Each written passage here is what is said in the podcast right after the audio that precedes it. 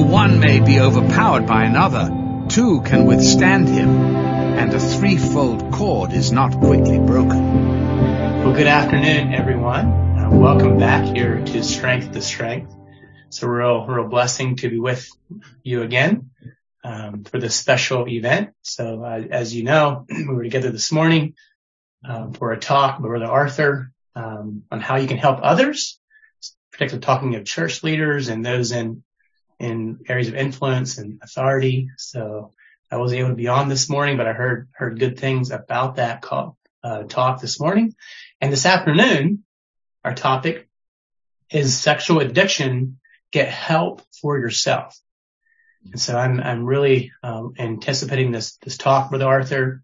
Um, sexual addiction uh, definitely is is part of my past, and um, um definitely know that it's uh it's something that all of us as humans, as some more, some less, uh, struggle in these areas. And so I'm excited to see this talk, this particular topic being engaged here on strength to strength.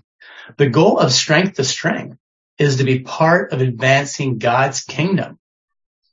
And one of the ways that we can do that is by exposing the lies of the devil. Mm-hmm. Mm-hmm. And as I thought about that, I thought of a verse here in Psalm in Psalm um, 11 or in the Septuagint, which I'm reading from is Psalm 10, verse 3 says this, for the things you created, referring to God, they, they destroy, referring to evil men. But what, but what does or what did the righteous man do? And it's somewhat a, a rhetorical question, but earlier in that passage, the psalmist is, is saying how the sinners, they stretch their bow. They go out at night and they shoot the upright heart. They're out to trip up the righteous. And they, and they, they destroy the things that God has created. Notice they're not, they're not the creators. Mm-hmm. They're the destroyers. Mm-hmm. And what does a righteous man do? And the psalmist ends here in verse seven saying, well, just proclaiming this, this incredible truth. The righteous Lord, the righteous Lord loves righteousness his face beholds the upright. So I'm sorry if you're hearing a saw in the background. My neighbor is sawing over here with his, uh, with his, uh, handsaw. So, um, but yeah, the righteous Lord loves the righteous. His face beholds the upright. And so before we get started with this important talk, let's just bow our heads for prayer. Father, we thank you, Lord, that we can come to the creator, the creator of the heavens, the creator of the earth, the creator of humanity, the one who created in us in perfection. And we looked, we were just amazed by how you have created us, how you've created the universe. And it brings us to worship many times. And Father, we're here to acknowledge this afternoon, um, as the psalmist says, uh, if the foundations are destroyed, what should the righteous do? And we want to proclaim today that we we're, we're, we're going to run to you to the righteous Lord who loves the uprighteous and who and who notices um, us. So, Father, um, guide us and and direct us, Lord, here today. Bless Brother Arthur as he speaks. Father, pray that you would remove any fear of man, Father, that you would remove anything that the evil forces uh, would have against this talk. Remove that. Bring us good internet connectivity uh, for not only Arthur, but all the rest that are listening in. And Father, is anybody here that, sh- that should be here? If, if, if it's not here that should be here, Father, that you would remind them of this talk, that you would bring this to mind, bring this in front of them. They could be here and listen to this. So Father, we, we, uh, look to you and we ask this in Jesus name. Amen. Amen. Amen. All right. So just in a couple seconds, Brother Arthur, I'll turn it over to you. Um, just a reminder to everyone that's here. Um, we do, we, we, you have been submitting questions to us. We thank you for that. Um, uh, we do have quite, we do have a list of questions, but feel free to submit any, any question that comes to mind and we'll see if we can't at least catch the theme of it. So there are a couple ways you can do that. For those of, uh, those of you who are here online, um, you can just go to the chat button and, and, and submit that via the chat, or you can actually email us here too. Um, at contact, I believe, at strength to strength.org. So if you're on a call in line, have access to email you can email us here, like I said, strength to strength, um, at, I'm sorry, contact at strength to strength, uh. Uh, we'll try, like I said, we'll try to compile those and, uh, Glenn and I will be, are moderating the call here this afternoon. So we'll be submitting those questions as something we do for our events, um, to kind of help condense and, and get as much out of these times as we can. So, all right. Um, back to you, brother Arthur. All yours. God bless you. Thank you very much. I'm going to share my screen here in a moment. Um, I want, if, if somebody asks uh, a, a, tough technical question, I may not may not be able to answer your question. I'm here speaking from personal experience and having worked with a lot of men, and so I'm glad to share what I what I have. I think it will be helpful to all of us. What I want to share now is uh, the things that I've learned about how to get help for yourself. and as a as a simple reflection, I just thought we would look at at Luke 8 where Jesus talks about the four four kinds of soil. Some people call it the parable of the sower. Um, but it's really four different kinds of people. I want to think about that as it relates to um, to finding sexual freedom. You know about the the those by the wayside are the distracted and forgetful, the ones that uh, I guess I don't need this, and they forget it and it's gone. And then there's those on the rock. Uh, they start well, but uh, I didn't think it would be so hard. I guess I, I guess I won't do it after all. And then there's the fellow among thorns who get busy and um, uh, they get so busy that other activities crowd out what they're what they're uh, doing, and uh, they lose focus and they don't go on. And then there's the good ground people who are um, consistent, patient, and persistent. So my reflection, my thought for you is, I wonder where you come in as you think about those four different kinds of people and about getting well. Uh, are you a by the wayside, a rock, a thorn, or a good ground? Let's pray. Father, we want to consecrate this time to you. I want to share what I've been learning. I just want to ask in Jesus' name that you would open the way before us, that, that we could uh, connect well with what you are teaching us, and uh, you would receive honor and glory. I pray this in Jesus' name. Amen. So what I do, like I said, I, um, since July a year ago, I do this full time. I talk to men on Zoom who uh, are struggling. They can't get, they can't find freedom by themselves. They ask me to help them. I meet with them one hour per week, and uh, I teach them the things that I'm going to teach you today.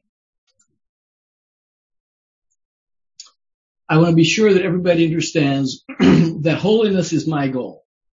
I, by holiness, I mean no lustful thoughts, no masturbation, no pornography, no pre-porn. I have men who don't watch porn anymore, but they still kind of try to get close to the edge and uh, see something, and it's the same thing. In Jesus' eyes, uh, it, it's the same thing. No sexual acts with another, with anyone other than my spouse. Uh, I have borrowed a phrase from someone else, unwanted sexual behavior. I call it USB, the men that I talk with.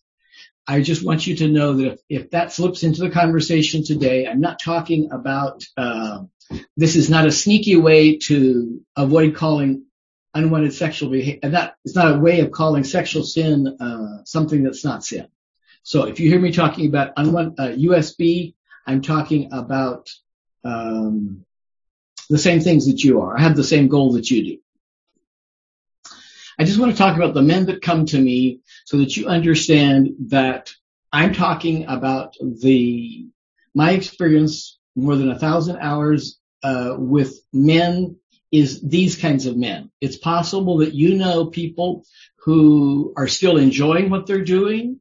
You may, you may know people who, uh, don't want to give it up, but that's not the kind of people that I talk to. I talk to men who are profoundly disturbed. They're upset. They say, I can't stop and I need help. So that's the, the people that I talk to, and that's the basis for what I want to share with you today. So most of the people that I talk to are people who've uh, experienced early exposure uh, with no guidance. Uh, in other words, they happened onto something and it, um, yeah, it happened. They happened onto something. Uh, it could be a magazine, it could be something on their phone, on their dad's phone, or whatever. They struggle with masturbation and pornography, usually in secrecy, some adultery and fornication. Uh, I just want you to know that it normally gets worse. I, I've talked to, I work with a lot of men who didn't struggle that much in their teens and then in their twenties, and even after they're married, it gets worse. They're past the initial thrills. They understand that USB is robbing them of the life that they're longing for. They're grieved. They don't want to do this, but they don't know how to stop. And they, like you, um, they embrace what the Bible says about uh, fornic- uh, about fornication, about uh, masturbation, about uh, pornography. They say it's wrong. They don't want to do it, but they don't know how to stop. And they haven't been able to be successful with accountability. Uh, this is statistics that I looked at a couple weeks ago. A little bit over half were married. A little bit over half were under 35. Um, 56% reported crossing their boundaries less frequently than every two weeks. That was a surprise to me. Some of them are, are the people that I work with. Uh, they might be messing up about uh, maybe every three weeks. I, am sorry, three times a week. But I was surprised that a, that a lot of them don't mess up uh, more than than uh, every two weeks. But what I want to say is they are still experiencing the consequences of uh, a life that's, yeah, it's not going well for them. Um, they've tried all that know, know what to do and it hasn't worked. They can't get free. They've lost confidence in, in themselves and in God because nothing is working. the relationship isn't healthy, at least not as healthy as it is after they start making progress. They're desperate want to change. They're willing to be brutally honest. They're willing to pay someone to, to give them, to help them. I get to see men who have a distant relationship with God. I get to see them change and move toward God, and I love it. I want to talk about fences. And by fences, I mean uh, things that we can do to try to make so that we can't uh, be naughty. Uh, this could be things that parents do, that churches do, or that a desperate person does for themselves. It could be accountability. Uh, it could be blocking, accountability and or blocking software. it can be somebody who avoids a smartphone. Just yesterday, someone told me that they're going to buy, uh, it looks like a smartphone, but it's a, it's a dumb phone. They're still available. And he said, this is what I need to do because it's, I'm, I'm not, I'm not, uh, I, I have to do this. It could be, uh, blocking sites, apps, or times of the day that another person has a password. It could be regular accountability meetings. Those are the kinds of things that I'm talking about. You might think of more things. Uh, there's benefits in that. Basically, the benefit is that we are uh, While we're thinking clearly, we're putting things in place to make it hard to be not. But there's limitations. There's always ways to get around. I hear about people using common apps to, to be naughty. And it's, and it's really sad. I'm not going to tell you about the things I've learned that people do because there's no sense in me, me, me telling you. But there are ways to get around almost anything. And if our heart's not right, I have, I've been working with a man who would spend an hour or two hours trying to get around the very strict uh, filtering systems that his church has put in place. And clearly he is getting sexual gratification from just trying in hopes that he'll be able to, he's hoping to anticipate something. Um, and it's possible to lust without accessing pornography. So it's a big problem. I propose that fences and shaming, using pressure, fear of, fear, fear of public humiliation and external control kind of work. But I want to suggest that it works with the people who haven't been exposed, had that much exposure and who, uh, have strong, resolute, uh, they're highly disciplined people. But I say that's not freedom. That's just barely hanging on. and there's a lot of people among us who are deeply wounded and uh, this kind of thing doesn't work for them. I want to talk about three, uh, my, my outline for today is a very simple outline. I want to talk about things that I do to help people stop, things that I do to help them grow in self-awareness, and teaching them dependence on God. I know this is very, very short, but you can't do very much in 40 minutes. There's the above the surface logical and visible reasons why we want to stop. You remember this is a, this is a iceberg. Nine tenths of it is underground. There is the visible logical reasons for wanting to stop and we work with those. so I want to share with you some of the things that I find most helpful in the men that I work with. Um, I have an exercise where I have them draw, where do I draw the line? I want them to define what is permissible and what isn't permissible. I don't want to be their policeman. I want them to be the ones that decide. So I have a, I have them fill out a paper that says, as far as masturbation, internet, uh, social media, email, TV, whatever, I have them fill out, this is when I have crossed the line. Um, the next is I want them to define for themselves what will be their consequences. And they're not just going to fill those out on a piece of paper. They're going to give it to people around them. This helps put, give teeth to it.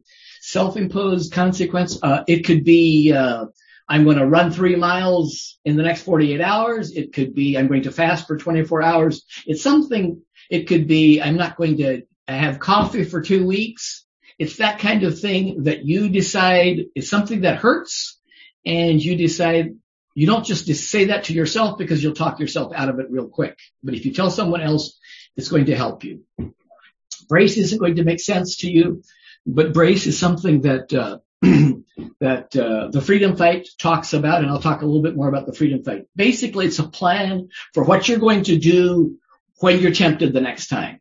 You're going to be thinking, you're thinking certain things. You're going to go to certain scriptures. This is what your what your plan is. And so I have them going over those things twice a day, practicing. When I'm tempted, this is where I will go. We talk about program calls, and that means program that I'm calling somebody not because I'm in crisis, but I'm calling to establish the, the relationship so that when I am in crisis, I'll be able to call. I can tell you up front, I'm confident you will not call your friend before you act out if you don't call them um, before then. Uh, in the moment, bookending. Bookending is probably the most favorite favorite tool that I have, probably the most powerful. Uh, I learned from someone else.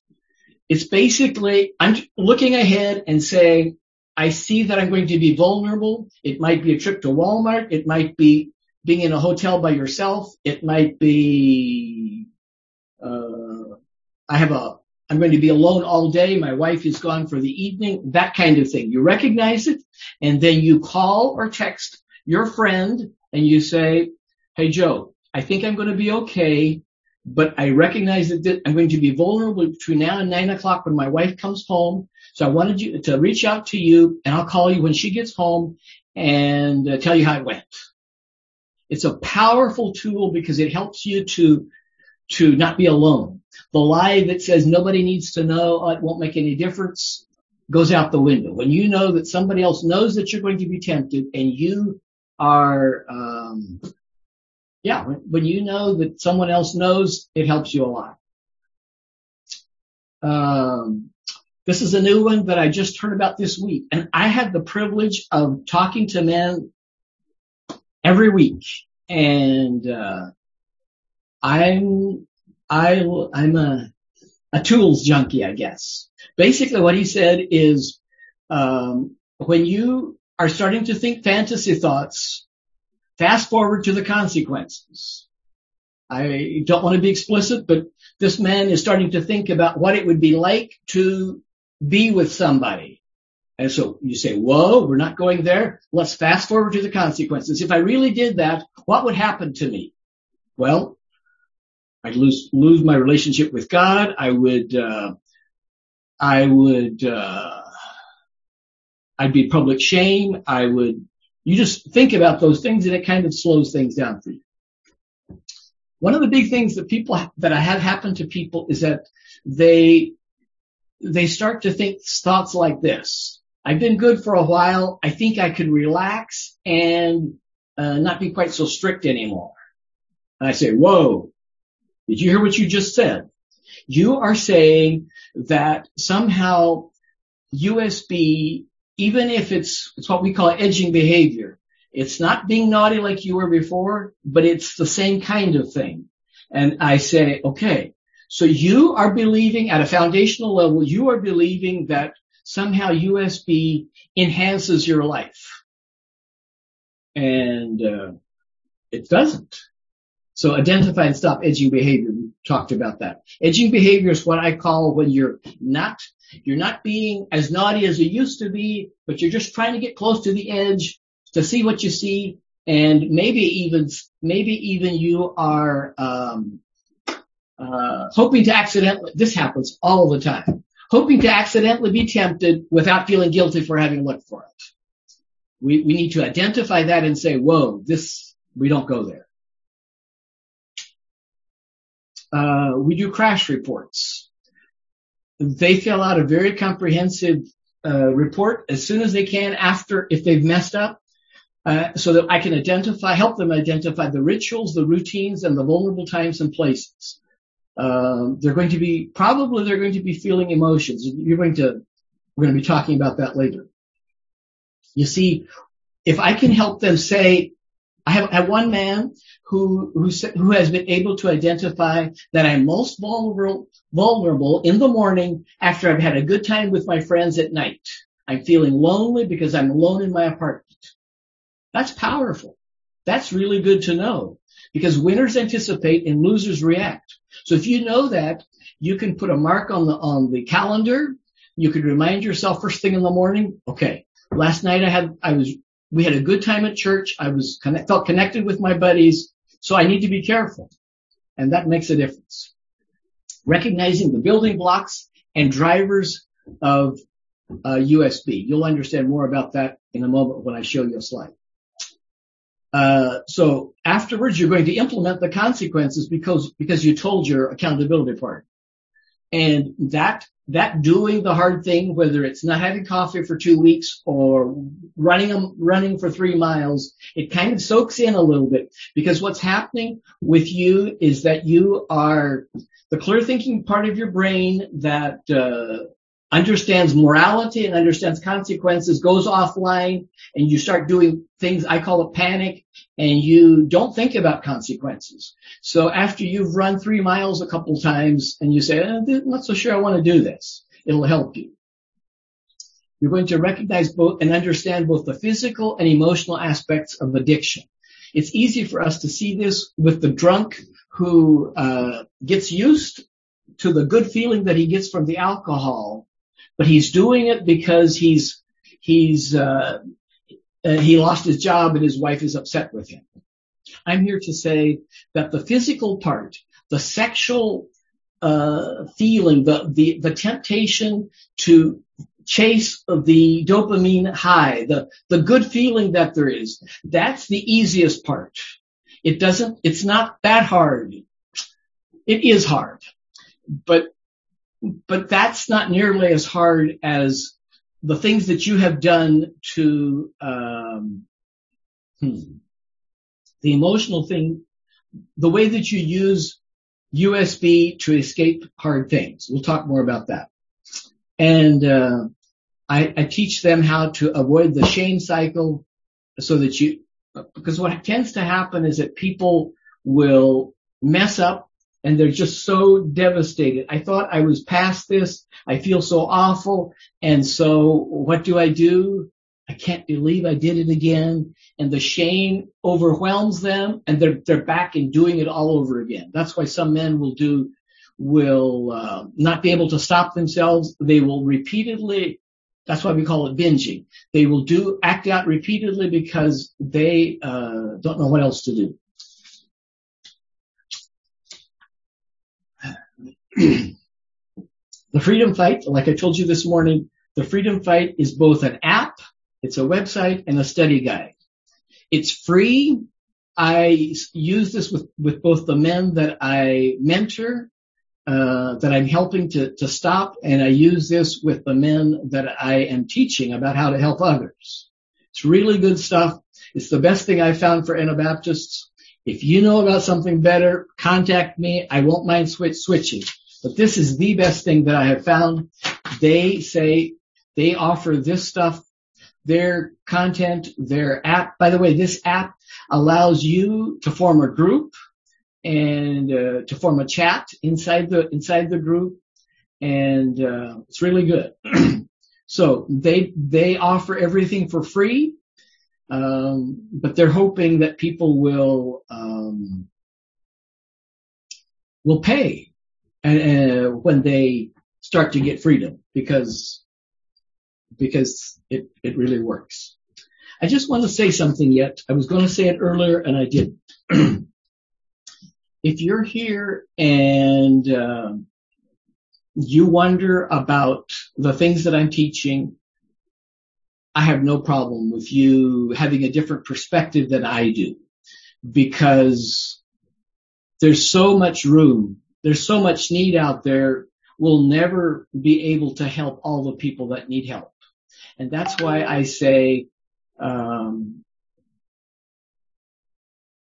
if you're able to help somebody, go for it because I want you to help people. Uh, what I don't have much patience with is the people who theorize about how you, it ought to be done, but who aren't really helping people.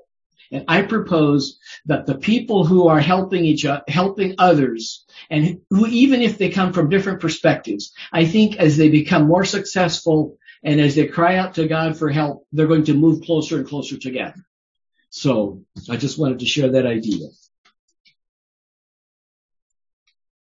So we've talked about uh, stopping USB. Now I'm going to talk about growing self-awareness.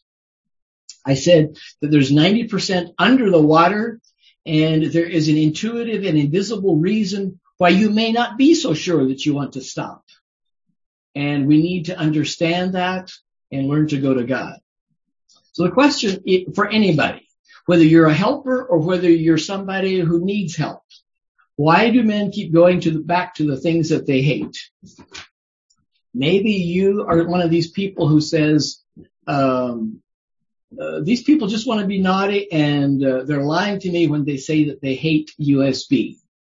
That certainly is not my experience. I am able to help people who all their lives have, have been, have been trying to stop, but nothing works. And I see them starting to make progress. And I'm excited about that. And by the way, it is my privilege. It's my joy to be able to listen to somebody and say, you know what? I don't think the problem, your problem is that you're a sexual pervert. It's not that you are hopeful, hopeful, hopelessly oversexed. It's that there's woundedness there. And that's what I'm talk, want to talk about today. Um, here's where I want to talk about the threshold. Um, and this dam represents how much you can take without resorting to un- unwanted sexual behaviors. so the left side represents painful emotions and difficult situations. The stacked water represents uh, that how much you can handle. There's lots of men who say, I was doing good. I don't know what happened. I was doing good. And all of a sudden, out of nowhere, I acted out. I can't believe what I did. Just look at this example. Let's just say that he had, this person has conflicts with other people, maybe his wife. There's church problems. He has, he's going through financial stress. COVID has really, t- uh, has done a lot of damage. He has problems with his boss. His children are disrespectful. And all these things are just kind of building up and he's not dealing with it. He's not even aware of it. Men are notorious for not being able to identify what's going on inside. One of the things that I do is every meeting we have, I have them name, put four words down, four feeling words to help them. It's like a muscle that hasn't been developed. I help them to think about what I'm feeling and, and in recovery we say name it to tame it. And so, um, when he's able to identify these things, we might be able to, with a bunch of these, learn how to go to God and actually deal with them so it doesn't keep building up. But what can happen is if you have a lot of things here that are causing problems, you could easily, uh, one more small thing and just all of a sudden you just feel overwhelmed. I can't deal with this and you're acting out and doing the things that you hate. I want to talk about three kinds of triggers. Um, I call them sexual, environmental, and emotional. Sexual, that's easy to understand. Uh, well, first of all, I talk about trigger. It's the idea that I was doing fine, I wasn't being tempted, but then something happened, and all of a sudden, I just want, I just want that, uh, that feeling what it really is is an escape. It's a way of looking the other way instead of facing the hard things head on. Sexual is like a billboard or other ways of just something tempting. That's an issue, but it's not that hard to get away from. environmental is a lot bigger. That environmental means the ways that you have in the past learned to act out. It's kind of like your routine. I had a man recently who said, I was, I was at my parents' house. He was young married. He was at his parents' house. There was nobody home and there was internet access. And it was kind of like his brain said, Oh, I, we know where we're at. We know what happens next. The first time he acted out, the second time he recognized what was going on and didn't act out. He actually called his wife and did the, did the, um, bookending that I talked about. And when someone, when a man bookends with his wife and says, honey, I'm at a, at a, at a place in the past, this has been vulnerable for me, but, uh, I just wanted you to know so that it's a powerful thing. And emotional is the third component that I, that I think about and that we spend a lot of time here because it really is a big deal. I want to talk briefly about this little illustration that I found, I found the, the illustration. Let's say this is you and you're struggling with unwanted sexual behavior. It just feels like it's pounding in on you. It feels overwhelming because you didn't know what was going on behind the scenes. And I help men to understand the triggers that we talked about. The triggers are things that take me from I'm at a healthy place, a good place, to all of a sudden being tempted. And that can happen in a matter of minutes or hours, but it can happen quickly. What we need to do is to recognize what's going on. We need to understand what's, what the meaning is, how our, how we've come to believe things. It's usually a, a statement about me. Let's say, for example, I can't think of an example. Then there's, uh, you feel an emotion and the emotion could easily be a feeling like, uh, oh, I messed up again. I, I guess I'm not good enough uh, I'll never get it right. Those are the kinds of emotions that are painful naturally, and we start acting out. I say that a part of us is getting some value out of USB or we wouldn't do it. That's not to make anybody feel bad. It's just to recognize that there's something going on. Remember the, the, uh, the example that I gave you of the iceberg?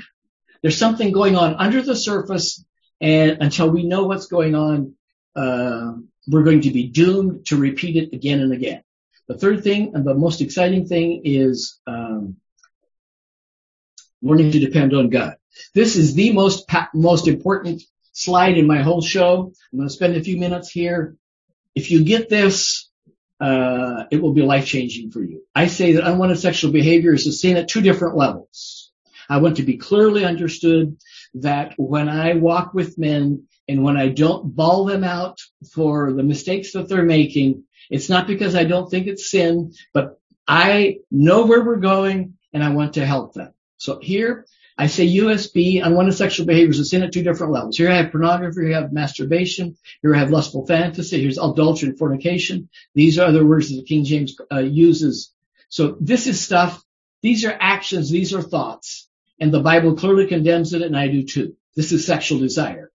But if we only work at this level, I had a man tell, ask me a couple of weeks ago, he said, we have a, we have someone in our church who is, who's doing an important role in our church. And he keeps messing up. It's cyclical. It keeps happening again. He said, Arthur, when is he going to be able to get on top of that? And I said, I don't know, but I'm going to guess that if he, if we just work at this level, if we don't understand what's going on underneath, we're likely, he's likely going to keep repeating it.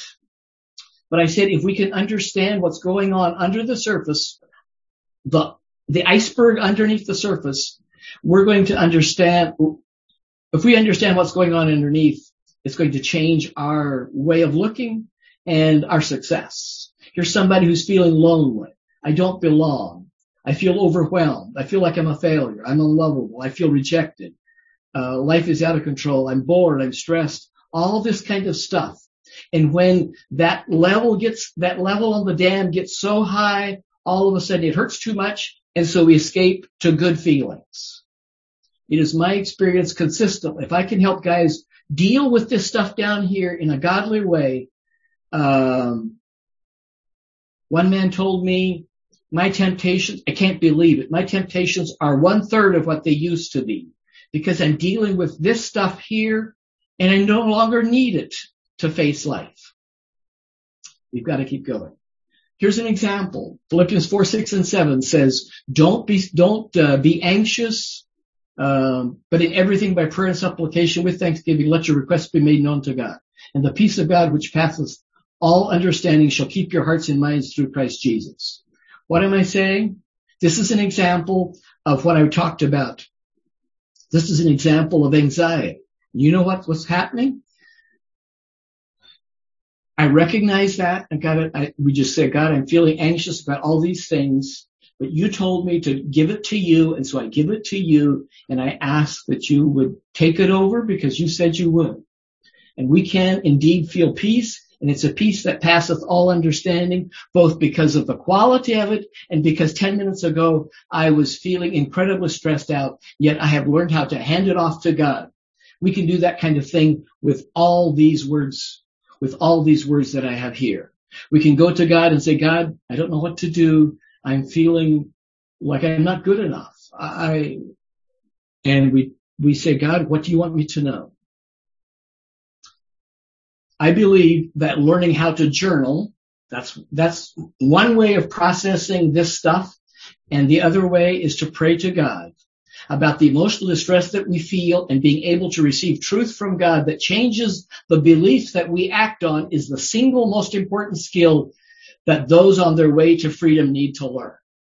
I see that. I, I watch people change from, uh, out of control mm, USB to begin to make progress. And as they make progress, they suddenly, their worlds open up and they begin to understand what's going on. I get to see that and I love it. I want to talk briefly. I'm watching the clock. I'll, I'll, I'll figure out a way to finish. I, I want to talk about Jumpstart Your Freedom. It's something that I'm going to record next month. Um, there was a man who had crossed boundaries and he needed to work with me desperately and I had a waiting list. I couldn't work with him. During the night, I just felt so burdened. I said, Lord, I have to figure out a way to, to help him make progress before I can actually start to work with him. And so I, in two and a half hours, shared with him all the stuff that I'm sharing with you and more.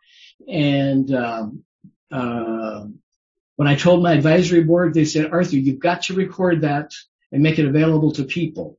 So I think probably by into into the new year, a couple of months, I think I'm going to be able to have this recorded, and you'll be able to purchase uh, a six month access. You'll you'll be able to listen to that stuff and we'll have common vocabulary and a framework for freedom. At the end of the course, you'll be able to say, this is just what I needed. That's all I need. You might be able, you might set up a few appointments with me, or you might want to get on my short waiting list to work with me for approximately eight to 15 months. So I'm saying all that to say, please get on my mailing list so that you'll learn about this ministry. If you subscribe, you'll immediately get your first email and then eight more after that, one, one week apart. You'll learn when, when Jumpstart becomes available.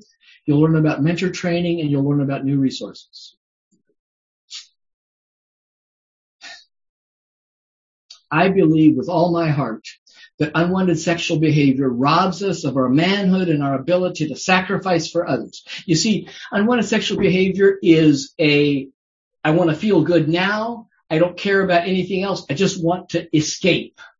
So our, it robs us of our ability as men. Part of being a man, part of being an adult is being able to sacrifice for other people, being able to do the next right hard thing, being able to develop skills, being able to make wise choices, uh, being useful for the kingdom. That's all stuff that goes out the window because unwanted sexual behavior is not just about the sinful acts. It's about learning, medicating and learning to escape from hard things.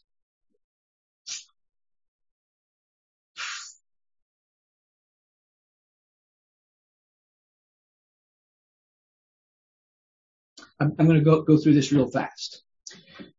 Our generation has unparalleled, active, act, attractive, easy, immediate gratification options like no other in, in the history of the world. And this is stunting us. It's keeping us from being able to grow into healthy, functional adults. So I ask two questions. Is our generation doomed for failure and self-destruction? Where is God in all this? Is he being taken by surprise? I propose that no. I propose that the men that I work with uh, become better than ever men. What happens when you learn to depend on God? What happens when you choose the next right hard thing in the presence of attractive, easy, immediate gratification things? You grow up fast. And that unlearning prepares you for life. I want to say that the life skills that you learn by saying no to USB, by learning how to identify the things, the easy outs, and then going to God and say, God, I'm stressing out. I feel all this stuff. I just want, I just want to escape. When we learn to go to God in that, we're going to recognize uh, when you start winning in this area of your life, you become a changed person and you can start winning in other areas of your, of your life. Look at this. You can recognize other areas. You, will be able to do an inter, inner census and say, I'm at a good place now. I'm safe. We learn how to go to God. We learn how to no longer allow shame, isolation, and hiding to ruin our lives. We, even when life is hard, we learn not to panic. We keep our clear thinking adult brain in charge of our decision making and we learn to stay on task. I want to pray with you. Lord, we've rushed through this, but I pray that you will take our five loaves and two fishes and that you will give men who are struggling, who are just desperate and don't know what to do next. I pray that they will have greater understanding and they will know how to identify what's the under the surface things that are happening, to learn how to go to you and be able to, in dependence on you, do the next right hard thing. I pray in Jesus' name, amen.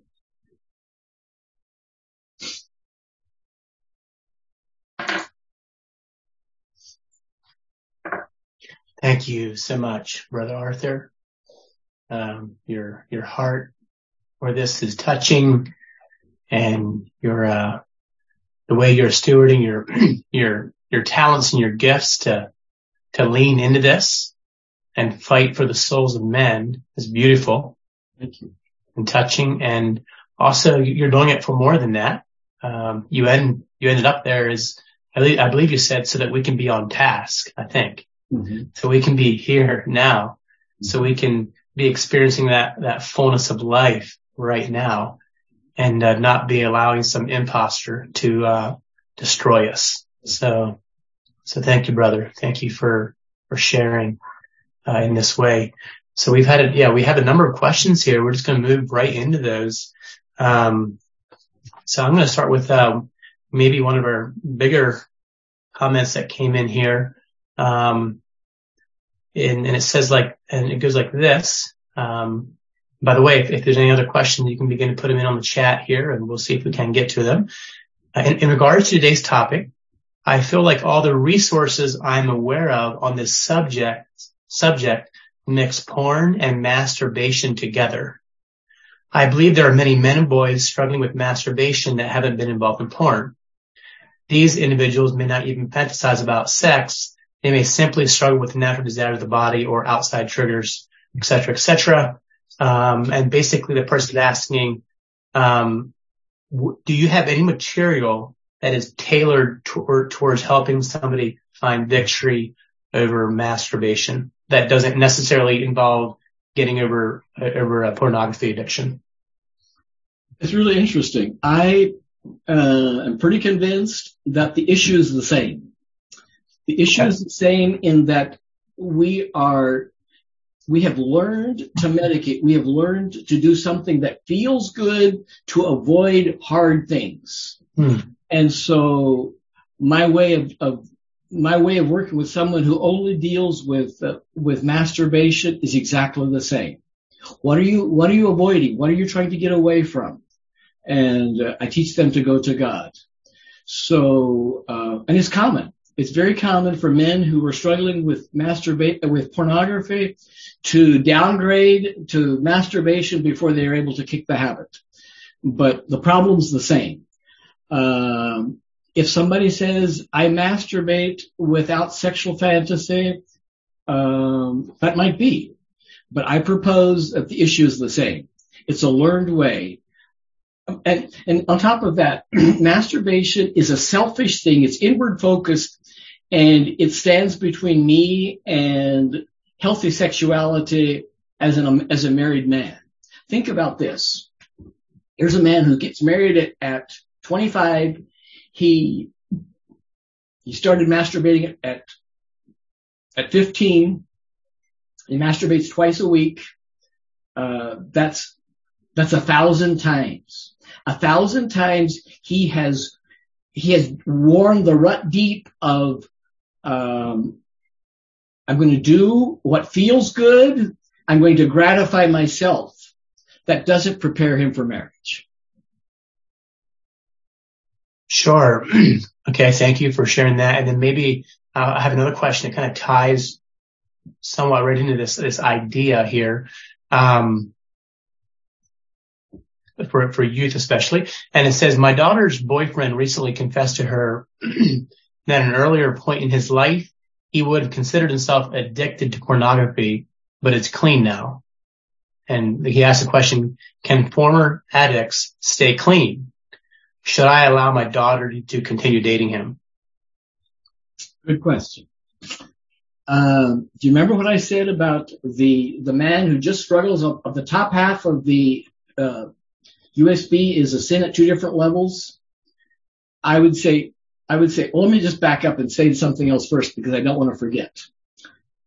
Any girls that are listening to what I'm saying, when when when the boy says uh, I used to struggle with porn, but I'm not struggling anymore.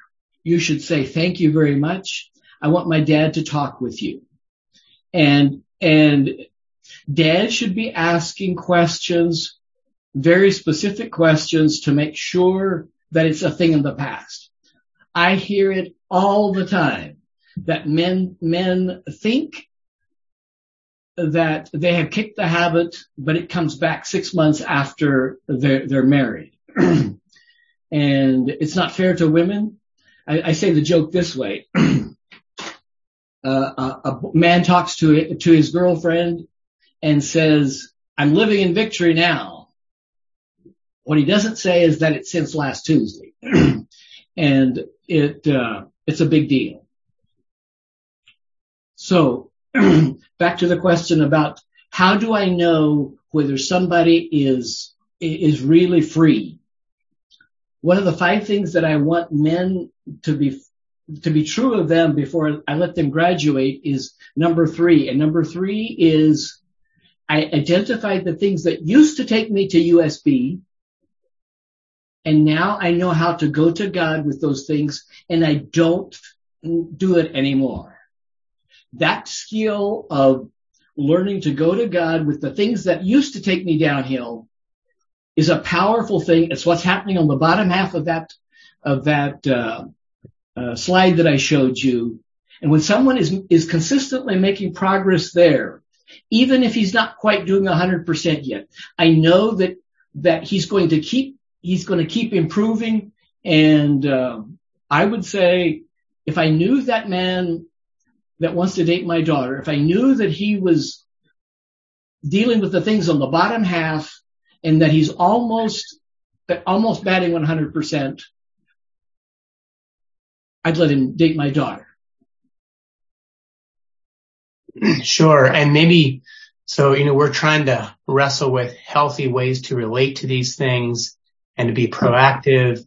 Um, so kind of here we're looking back at, or a question by somebody, uh, looking back, maybe, you know, a, a gentleman who was addicted to porn 10 years ago. But what maybe another litmus test, maybe Arthur, be like, have you confessed this to anybody else? Oh, who, who is your accountability partner and trying to understand, you know, is this just you and God or have you included some part of the body of Christ, your church, your leader, your, your dad around that? wouldn't that be a good, good question? Thank you so much. You, uh, I bless you for saying that. That, uh, that is an important aspect and I, I'm glad that you said that. I really appreciate that. So, you know, for any young, young person who's struggling, like, don't be scared to go share this, right? Find, find an older person, find somebody to share this, uh, because that's so important when you begin to think about, you mm-hmm. know, these, these serious things of life and, and building that trust, uh, around you. I haven't, I haven't experienced that men are able to to win by themselves. There's a, a, a pretty prominent elderly gentleman who works for Pure Desire, uh, one of the famous Christian recovery uh, organizations. He says you have one chance in a billion of getting healthy by yourself. So, wow. Because as long as it's secret, and if you think about it, if I have this, if I'm hiding behind a mask and nobody knows who I really am and how I'm hiding, um, when someone says, Arthur, I love you, it's not going to get through the mask because they don't know who I really am.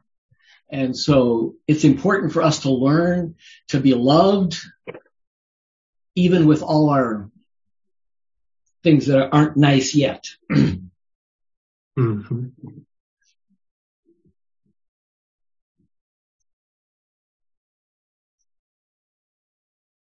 Yeah, well, thank you, Arthur. I appreciate that. Um, here's another question that, that came in. It says, how do I provide security and protection to an individual so it feels safe for them to share a tough struggle they are going through right now? Staying connected with God is needful. Besides this, any helps on putting this in place?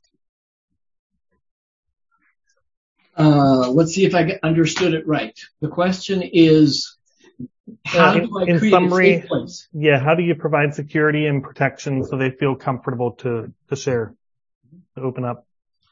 The people that I talk to, I, I offer them confidentiality. Um, of course, that gets tricky when uh, a church leader wants to know how it's going.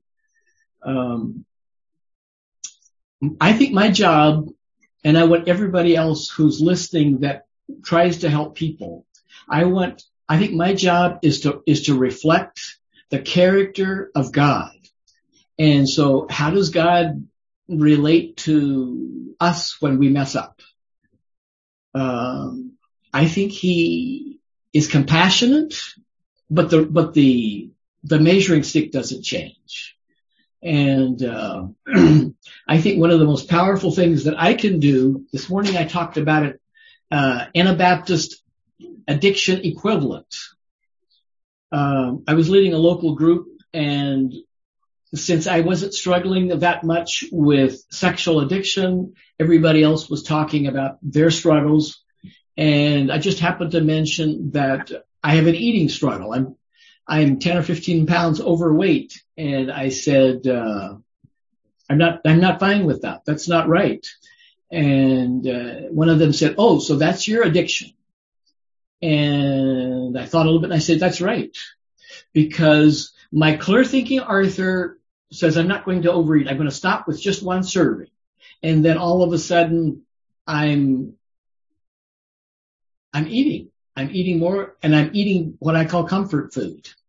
So, um, I think when we tell our story, that's part of the, the, uh, mentor training that I do. I have everybody share their story and we, we learn to be okay with sharing our story and, to, and, and it's messy. Um, and people who are who are coming to us for help need to know that we are that we are wounded too, that we don't have our have our act together. Ask me again if I missed the question.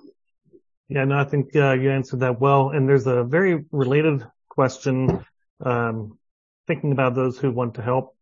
The question is, how much freedom from addiction should a person have behind them before attempting to help others through their journey? Hmm.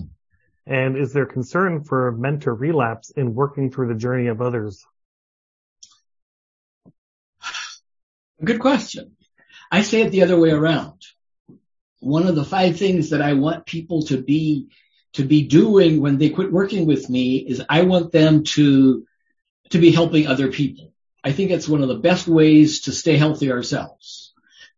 if your goal is just to, I just want to get this behind me, I, Arthur's helping me and I don't want to have anybody in my local church find out. Just want to get this behind me and get on with life. Um, I'm nervous. But if you're, if you're able to say, I'm so grateful that, uh, pornography is no longer an issue for me. Uh, it certainly was, but it's not anymore people will come to you and you'll be able to help them. So yes, I, I want, I don't think I can say something across the board because, uh, I'm talking to Anabaptists, some of whom are deeply, it has become a problem that is totally uh, unraveling their lives. And there's other people, it is less frequent. So I don't think I can say uh, clearly, but I would certainly want them to have consistent progress and to be batting almost 100%. And like I said, I want to see that the things that used to drive them to USB no longer do because they're learning to go to God with that. Yeah, excellent. Thank you. Uh, Brian, back to you. Okay. Um, the next, I have like two, well, two, two questions somewhat rolled together. Um, and, and this would be from from several sisters who submitted questions, and the idea is more of of uh, ladies more of being emotional, or maybe we call it emotion, emotional masturbation, um, and how they can overcome that. Um, what what resources are out there uh, to help them um, discipline uh, their minds, um, and also, yeah, and just ladies on, on sexual purity, oftentimes the focus is for men, but women struggle too, uh, in different ways perhaps, but real nonetheless, this one sister says. So, uh, brother Arthur. Yes, um, I want to say as loudly as I can that this is not just a male issue. Um, commonly floated uh, statistics are that up to 30% of women under 30 are dealing with some level of USB. So, but it's still true. In our conservative Anabaptist circles, there's an additional stigma. There's an additional hurdle that needs to be crossed before a girl will say, I'm struggling. So I just want to say you're not alone. Uh, this really is a big issue and and uh, we're looking for ways to help you. If you go to my website, hopejourneyguide.com forward slash resources, uh, toward the bottom, you'll see that I have quite a quite a list of books that uh, are for women.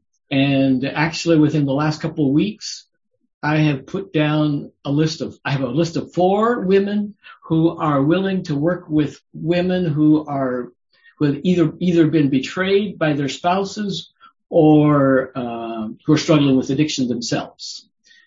Uh, they allowed me to put put their name on a piece of paper, and they're willing to talk to people. So I have that resource. I'd love to make that bigger, and I'd love to have some have that kind of a list for for men uh, too. But right now, I don't know of other conservative Anabaptist men who are doing what I'm doing, and that's why I'm hoping to start a um, some kind of networking with other men in in January. Uh, back to your question, uh, emotional masturbation. I don't understand that. Um, what I will say is probably they mean uh, fantasizing about a relationship with somebody.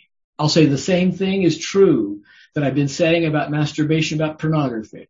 Fantasizing is a way of escaping that uh, keeps us from from facing the real world and living in reality. If, G- if what Jesus said is true, that if a man lust looketh on a woman to lust after her, he's already committed adultery in her heart. Uh, in in in our heart, if that if that's true, and I believe it's true, then the damage it, it damages maybe the the external damage is not as much, but the damage is still being done. The damage of uh, having your having your brain get warped, and you are using it to escape. Mm-hmm. Okay, thank you. um, thank you so much. And yeah, I, um, you mentioned your the resources page on your website. That probably was mentioned this morning. Um, but yeah, Brother Arthur does have a lot of information over there um, on his website uh, under resources.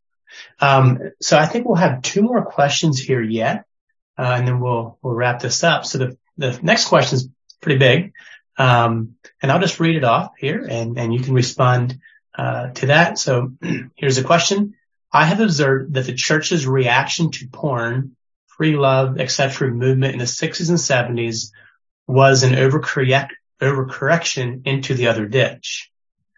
What I mean by this is the hyper focus on modesty in women's dress.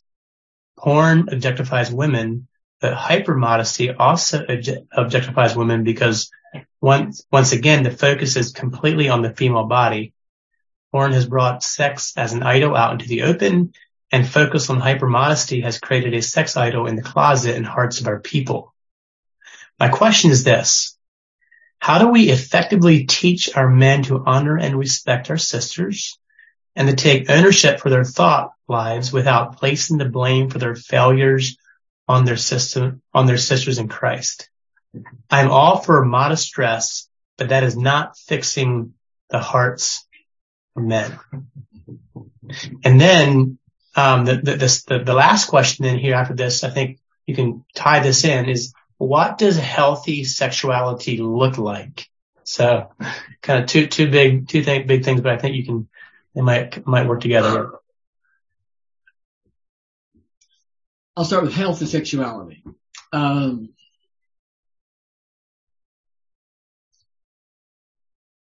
I sometimes tell men, um, I could cheat on my wife and, um, she might not find out right away. But the thing that keeps me from doing that is I would lose so much. I would lose so much. I, I have my eyes wide open and I don't want to throw my life away. Healthy sexuality is knowing what I have and knowing that God, what God says about sexuality is not to pen us in and to rob us, but Amen. to be able to give us uh, quality of life and joy. And so I'm saying that healthy sexuality is being able to enjoy what God has given us without uh, feeling sorry for ourselves because we're being careful. Um, I agree with the brother's comment about, and if, if you want, if you brothers want to add something more to healthy sexuality, feel free to do that. Uh, the brother's comments about, uh, uh, over focus on on uh, on uh, modesty. I agree with him. He's exactly right. Um, there is a way. Yeah, I just agree with him. I'm not sure what, what else to say besides he's exactly right. Sure. Um, obviously, the maybe the quote here: "Abuse doesn't mean no use." Like maybe there has been abuse, you know, in, in many churches of just, you know, let's solve our problem by cutting off that leaf of evil rather than going to the root. But obviously, yeah, going to the heart of the matter is, is where, where our focus needs to be. Uh, cause that's, that's where transformation happens. And, Absolutely. And uh, may God bless you, Brother Arthur, as you work with the, with the hearts of many, many men. And, um, also as you help inspire and challenge others to rise up and engage in this. Um, as yeah, as as you mentioned, it's it's a it's a big problem that's staring us in the face. Um, one of my brothers at church the other day uh, his phone and he called this a 18 year old's ex- experiment.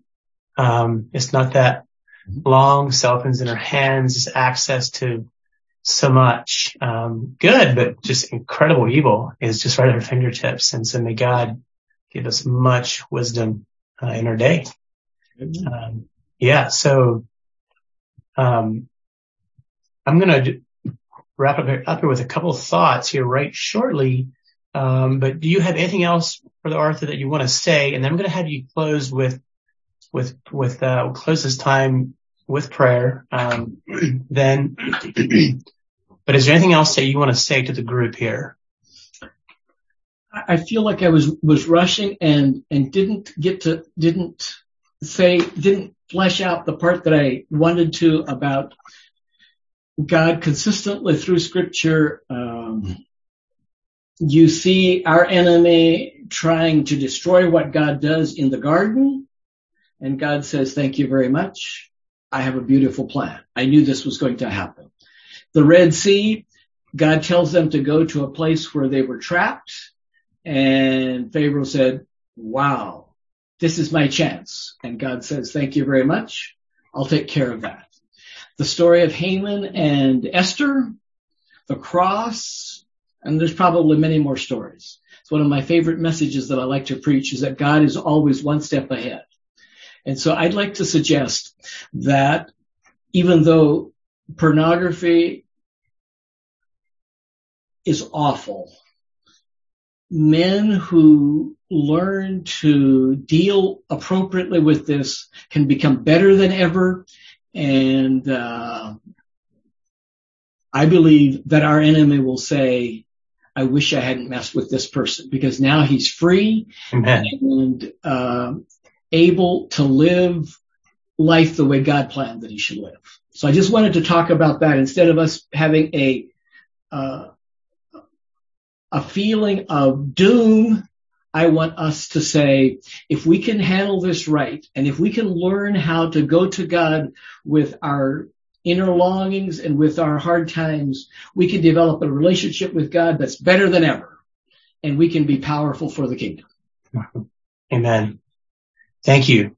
Thank you for bringing that word of hope. Amen. And uh, while there's breath, there is hope.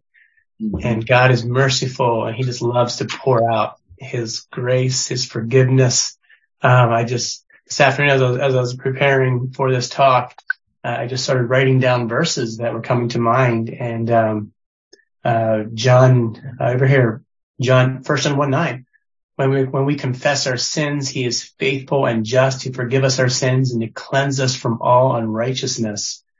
Um, scripture is just full of a, of a merciful God that just loves to forgive and uh, give us another chance. Mm-hmm. Um, the righteous man falls seven times, but he, he gets back up. So yeah, um, let's be quick to confess our sins, not only to our heavenly father, but James 5:16 says, confess your sins to one another and pray for one another that you, that you may be healed. The prayer of a righteous person has great power in its working. Mm-hmm. Um, so we have, we're, surrounded by a sea of grace and power. But the enemy so many times just wants to, wants to blind us from that. And we, and, and wants to think of, make us think that the way of my heart is, is the best way. And, um, here recently I just read a book called Live No Lies by John Mark Comer. Um, he's a, a man who out of Portland, Oregon, who planted a church there in that really secular, just postmodern, pluralistic society. And one of the things he says, he says, um, our deepest desires, usually to, usually to become people of goodness and love are often sabotaged by the stronger surface level desires of the flesh, flesh. Mm-hmm.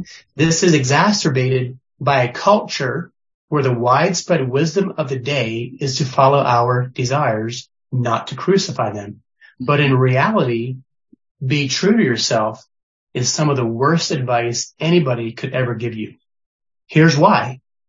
Giving into the desires of our flesh does not lead us to freedom in life, as many people assume, but instead to slavery and in worst case scenarios, addiction, which is a kind of prolonged suicide by pleasure. Hmm. Mm-hmm. And um, this this this brother just lays it out, and he, it's a powerful book of just um, teaching you how to recognize and resist the three enemies that sabotage your peace: the world, the flesh, the devil. And um, and so it's been a, a huge help for me. Uh, and and he gives you tools of how you can go about that. Really, and one of the two main things he talks a lot about is just uh, fasting and prayer. Um, nothing fancy, but uh, these disciplines the church has had for thousands of years. Um, but yeah, thank you for, for all the things you gave, gave to us. And, um, for those of us who are on here and interested in reaching out to Brother Arthur, there's information on his website. You can also email us too if you'd like some more information. So Brother Arthur, um, could you close this time in prayer, please? Father, instead of us feeling doom and gloom, we believe that you have placed us in this time in history uh, for su- just such a time as this. And I pray that you will help us to humbly cry out to you for answers and care about the people around us so that um, they too can find freedom. And Lord, for every person that's listening or will listen in the future to the recording, every person that is is weighed down and says, I can't kick this, I can't win. I pray that you would give them hope and I pray that the tools that we're talking about and others more and accountability will help them to uh, move forward with hope and with confidence that if Jesus is my best friend, I can do the next right hard thing. I pray in Jesus' name. Amen. Amen. Okay. Thank you again, Brother Arthur. Yep. So God bless you richly for your sacrifice of your time to us and to the church. Okay, um, uh, an announcement here. Um, two weeks from today, Lord willing, December the 3rd, uh, Brother Adam Boyd from Papua New Guinea, Bible translator there, is going to be speaking, continuing our theme that we have here uh, on sacred writings. And his uh, title is Preserved or Reconstructed, Reconstructed, the Nature of the Greek New Testament. So you're welcome to join us back here uh, in two weeks. May God bless your afternoon. Have a good day. Goodbye. As iron sharpens iron, so a man sharpens the countenance of his friend.